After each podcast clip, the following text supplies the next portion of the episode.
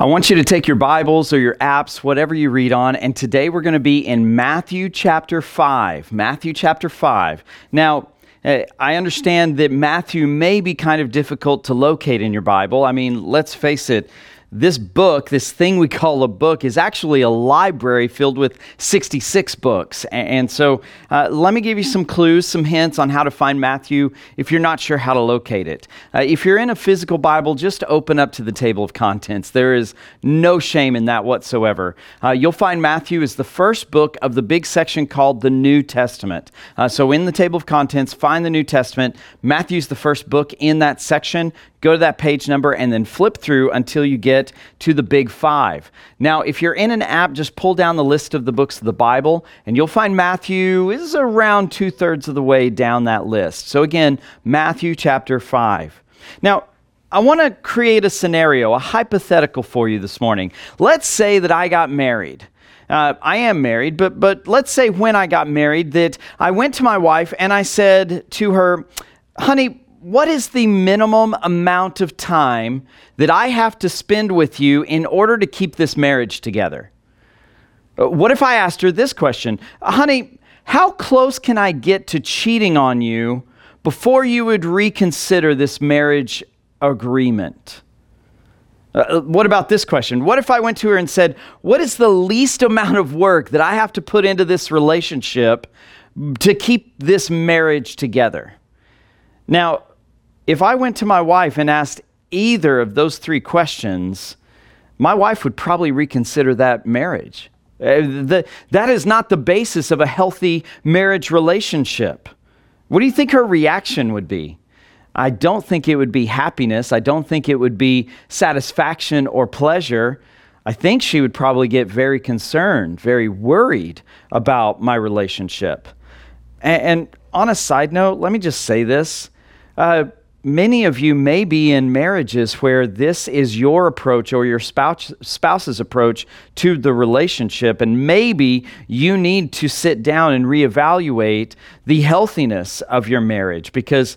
Uh, and let me just say that's for another marriage or, another message, but a healthy marriage is not based on meeting the minimum requirements for that relationship, to make your spouse happy in that relationship. It's about going above and beyond, living out the love that you have in that relationship. And our relationship with Jesus is similar to this.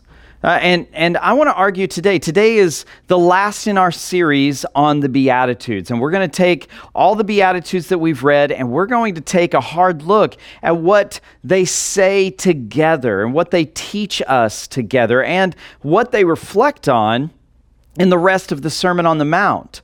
Uh, and so that's what we're going to be talking about today. And I'm going to argue today that it goes back to our love for Jesus. And Jesus gives us some, some very clear instruction about his love for us and in response, what our love for him should be doing in our lives.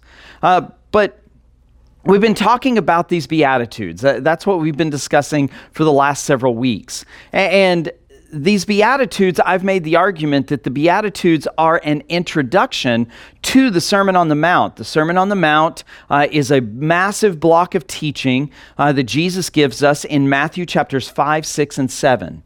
Now, I've made the argument that in order to understand the Sermon on the Mount, we have to understand his introduction to the Sermon on the Mount, which is the Beatitudes, Matthew chapter 5, verses 3 through 12. Now, let's go ahead and read that passage uh, and then dive into what I think Jesus is teaching us today. So, Matthew chapter 5, I want us to begin in verse 3. Matthew 5, verse 3. Jesus says this Blessed are the poor in spirit, for theirs is the kingdom of heaven. Blessed are those who mourn, for they shall be comforted. Blessed are the meek, for they shall inherit the earth. Blessed are those who hunger and thirst for righteousness, for they shall be satisfied. Blessed are the merciful, for they shall receive mercy. Blessed are the pure in heart, for they shall see God. Blessed are the peacemakers, for they shall be called sons of God. Blessed are those who are persecuted for righteousness' sake, for theirs is the kingdom of heaven. And blessed are you when others revile you and persecute you and utter all kinds of evil against you falsely on my account. Rejoice and be glad, for your reward is great in heaven. For so also they persecuted the prophets who were before you. Now, keep your Bibles open to Matthew chapter 5 because we're going to be coming back uh, periodically through this morning's message to this passage. But in my first message in this series on the Beatitudes, I made the argument that, uh, that, that this is the introduction, and in order to understand the, seri- the Sermon on the Mount, we have to understand the introduction. And in that first message, I quoted a famous theologian named John Stott. And here's the quote that I gave at the beginning of this sermon series John Stott says, The Sermon on the Mount is the nearest thing to a manifesto that Jesus ever uttered. It, for it is his own description of what he wanted his followers to be and do. You see, this is Jesus' description of what his followers will look like. Uh, so, so the Sermon on the Mount, but especially the Beatitudes, uh, this gives us a glimpse into what Jesus tells us his followers will look like, what their lives will look like, what their attitudes, what their their dreams, what their uh, you know uh, words and actions, all those things, our desires, our attitudes. It's what those things will look like if we're a true follower. Now, let me be clear here we don't read the Sermon on the Mount or the Beatitudes uh, with the approach that we have to have and live this perfect life that Jesus describes in, in the Sermon on the, on the Mount. We don't strive to live to earn our love for Jesus. We don't try to earn Jesus' heart because Jesus died because he loved us. Jesus loved you before he ever created anything in the universe. His love for you is immeasurable. His love for you is incalculable. It is unending. It is infinite. It is without boundaries. That's the love that Jesus has for you. And so when we take a look at his love, we don't have to earn his love, it was already there. His love for you cannot be earned. His love for you is based on what he did for you on the cross and three days later when he rose from the grave. You see, it's his love that drove Jesus to come as an ordinary human to live through uh, all of the ins and outs, the, the joys and the pains, the, the difficulties, the discomfort of living as a human. He experienced all of that. And not only that, he lived out, he experienced every temptation that is common to us as men and women. And so he lived that, he experienced that. And then he went through all those things, and, and despite these temptations, he never committed a single sin. He was sinless in all of his ways. And at the end of his life, he was taken before the, the officials, the, the, the religious leaders of his day and time. And despite the fact that he was completely innocent of any sin, despite the fact that he was perfect and sinless, they condemned him to death. And he willingly went and died on a cross. And that death gave us forgiveness.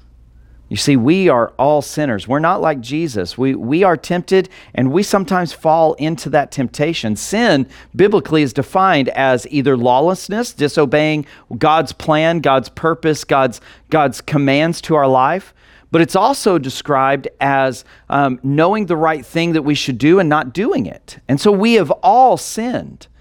And that sin has condemned us to eternal punishment because we're criminals. We, we deserve the punishment that is before us because we are guilty.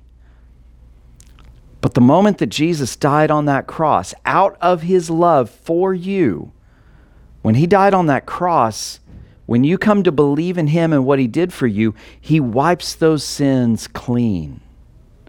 And when you believe in him, you can be freed, you can be rescued, you can be saved from that eternal punishment that we, that we all rightly deserve. And instead, we can have eternal life, a life of perfection, eternal existence with God. because of what Jesus did on that cross. But it didn't end there. You see, three days later, Jesus, in victory over sin and death, declaring that he was and is the one true Son of God, he rose from the grave. He, he, he, he brought himself back to life out of his death. And we can have that victory. We can have the forgiveness of sins. We can be rescued. We can be saved from that eternal punishment. And, and, please hear me clearly. If you're, if you're watching or listening right now and you do not believe in Jesus, you've never come to the place where you have placed your trust and given your life to Him. But what I've been talking about brings questions or curiosity, or maybe you feel compelled to respond in some way, I want you to reach out to us. Uh, in the post of this video, there's a link to our website. It'll take you to the contact us page. I, I think the link says contact us, and it, it has a link beside it. It'll take, a, take you to the contact us page on our website. Go to that page, fill that form out, and reach out to us. I would love the opportunity to call you uh, or reach out to you in some way by email or whatever, I would love the opportunity to reach out and answer any of those questions that you may have and, and give you the opportunity to ask questions and, and honestly pursue what Jesus may be doing in your life. And so please, if, if you've got questions about Jesus, go click that link, reach out to us, and give me the opportunity, give us as a church the opportunity to answer any questions that you may have about Jesus. But we don't live the life that Jesus describes because we're trying to earn his love or, or earn that eternal life that I was just speaking about. It, eh, we do it because we love him. And I'm going to unpack this for just a minute. The, the way of living is simply a response to the love that we have for Jesus. If you have Jesus in your life, you want to live for him. Your faith in him drives you, it compels you to live for him, the way he describes in the Sermon on the Mount. I've got a couple passages outside of Matthew 5 that I want to quote to you, and you can turn to these or, or write them down, but I'd love for you to come back to these later. James chapter 2. James chapter 2, verses 14 through 17. Now, James is the brother of Jesus, the half brother of Jesus, and he became a follower of Jesus after Jesus died and rose again. He was convinced that his half brother was the Son of God and died for the sins of the world. And he writes a book in our New Testament uh, called the Book of James. James 2, verses 14 through 17, James says this What good is it, my brothers, if someone says he has faith but does not have works? Can that faith save him? If a brother or sister is poorly clothed and lacking in daily food, and one of you says to them, Go in peace and be warmed and filled, without giving them the things needed for the body, what good is that? So also, faith itself, if it does not have works, is dead.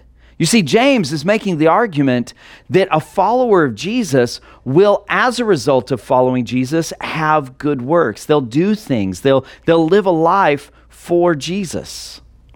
It's a natural result of our love for him. Jesus himself says this Matthew 25. So the book we're already in, Matthew 25, verses 35 through 40, says, For I was hungry, and you gave me food. I was thirsty, and you gave me drink. I was a stranger, and you welcomed me. I was naked, and you clothed me. I was sick, and you visited me. I was in prison, and you came to me. Then the righteous will answer him, saying, Lord, when did we see you uh, hungry and feed you, or thirsty and give you and drink? And when did we see you see you a stranger and welcome you, or naked and clothe you? And when did we see you sick or in prison and visit you?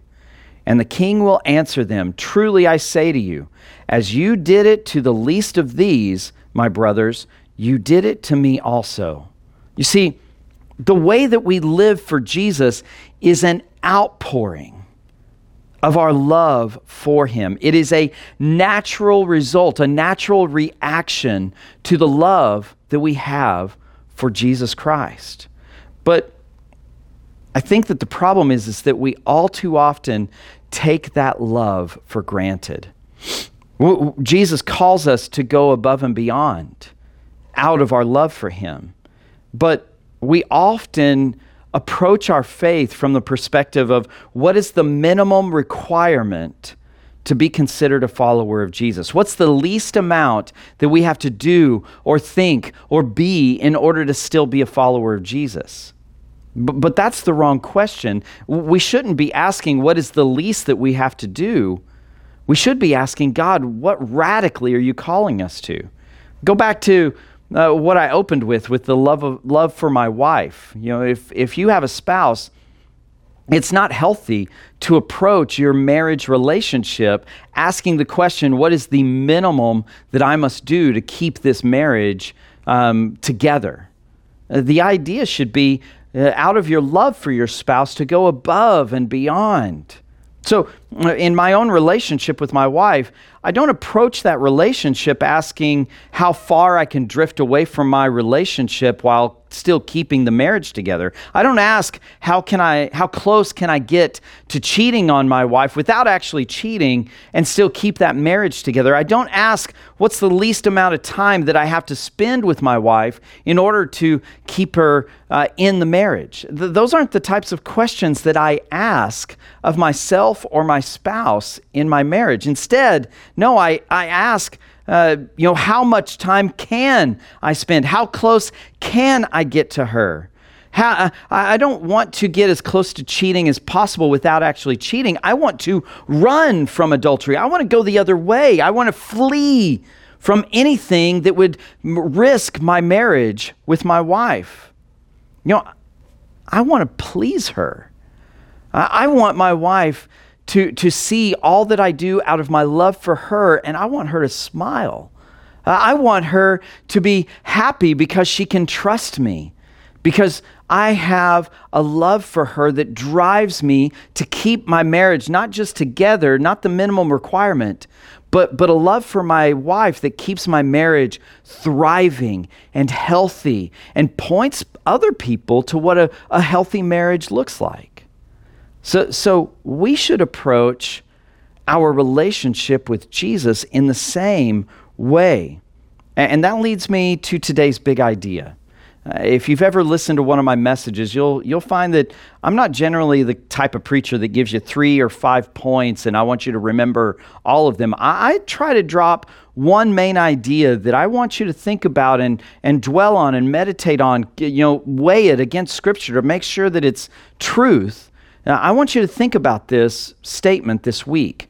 And here's today's big idea How we live for Jesus does not earn his love, it confirms our love for him.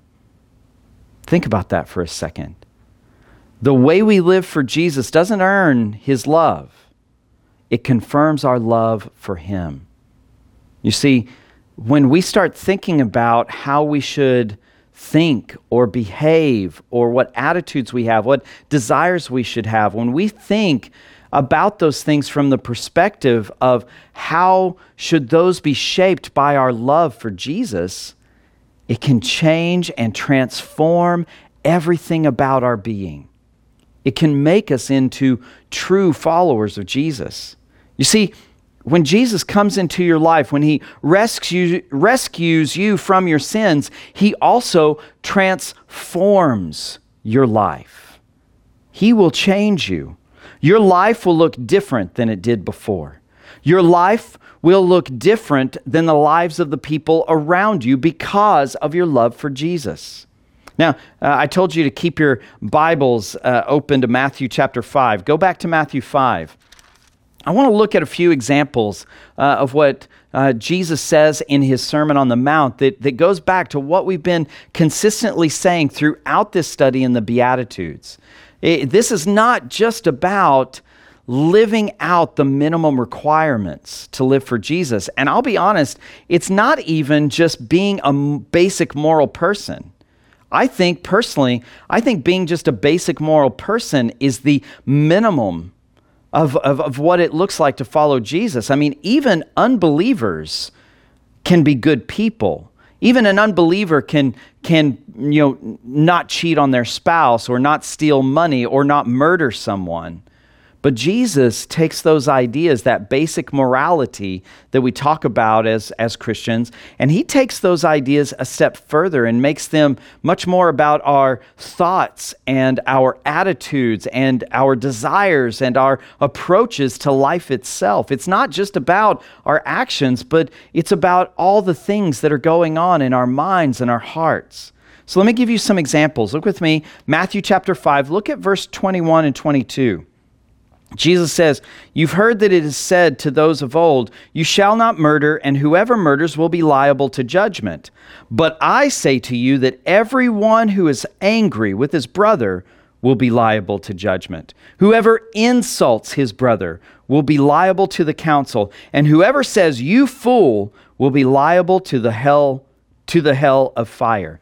The idea here is that even murder can be something that happens mentally inside of our minds. If, if we're angry with a brother and living in unrepentance and, uh, and not seeking reconciliation, when, when we insult those around us, Jesus said even that makes us guilty.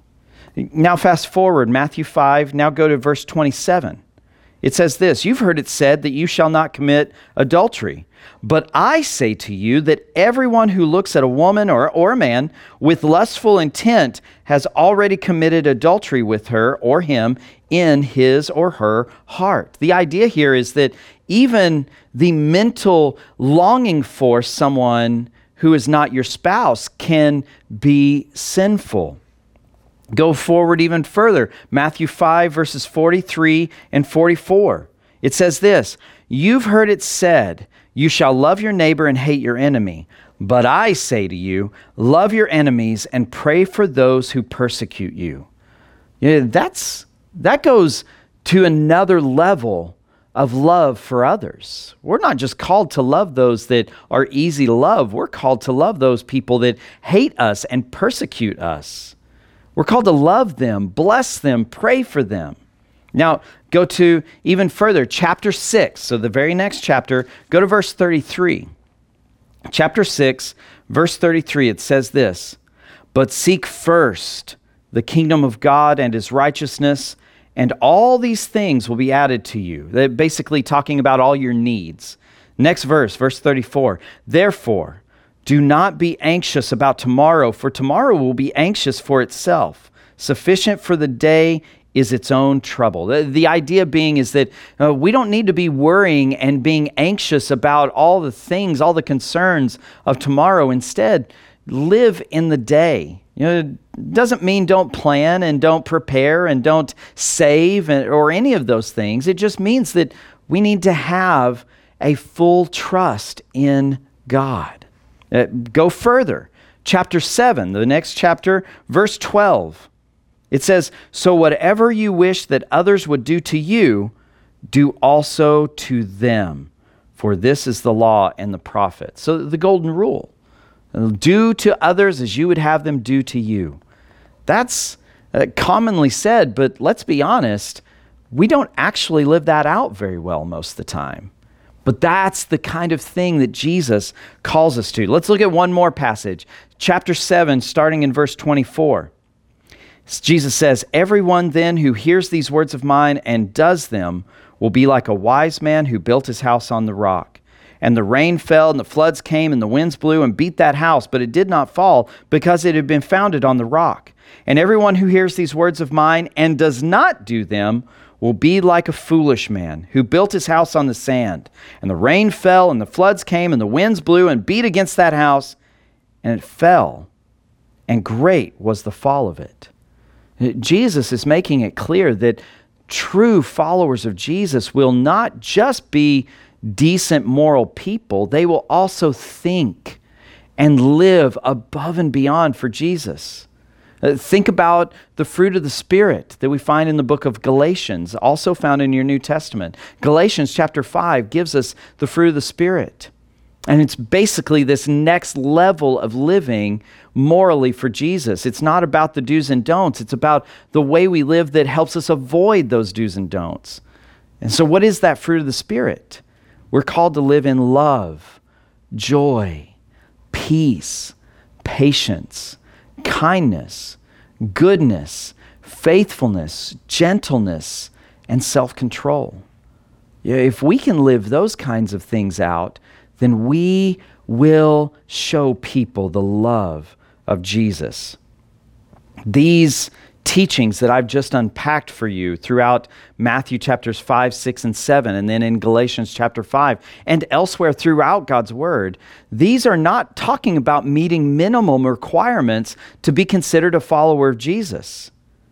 They are teaching us to go above and beyond, to live sacrificially for Jesus, to, to out of our love for Jesus, out of our love for what He's done for us and how much He's loved us, that we go out and live a life that is amazing for Him.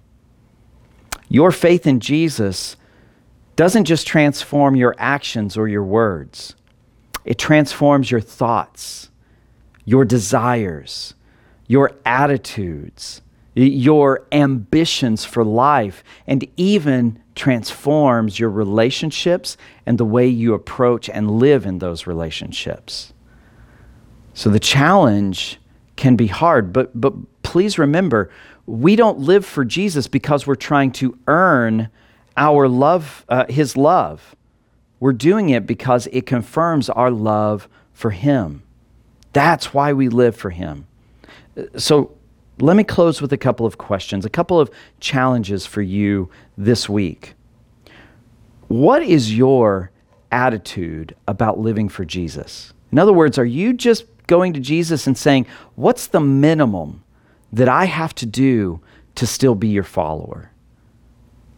Does your love for Him drive you to live differently than the way you normally just want to live? Because let's be honest, following Jesus and living for Jesus is intentional. It takes work, it, it, doesn't come naturally. The life of the follower of Jesus is about doing something that is above and beyond because of our love for our Savior. So, what do you need to do this week to demonstrate your love for Jesus? Join me in prayer. Almighty God, we thank you so much for today. And Lord, we thank you for the Beatitudes and for the Sermon on the Mount. We thank you that Jesus did not come to abolish the law, but he came to fulfill the law. He came to take it to its fruition, to, to its fulfillment. And Lord, that fulfillment is, is going out and living a life that reflects Jesus to the world around us.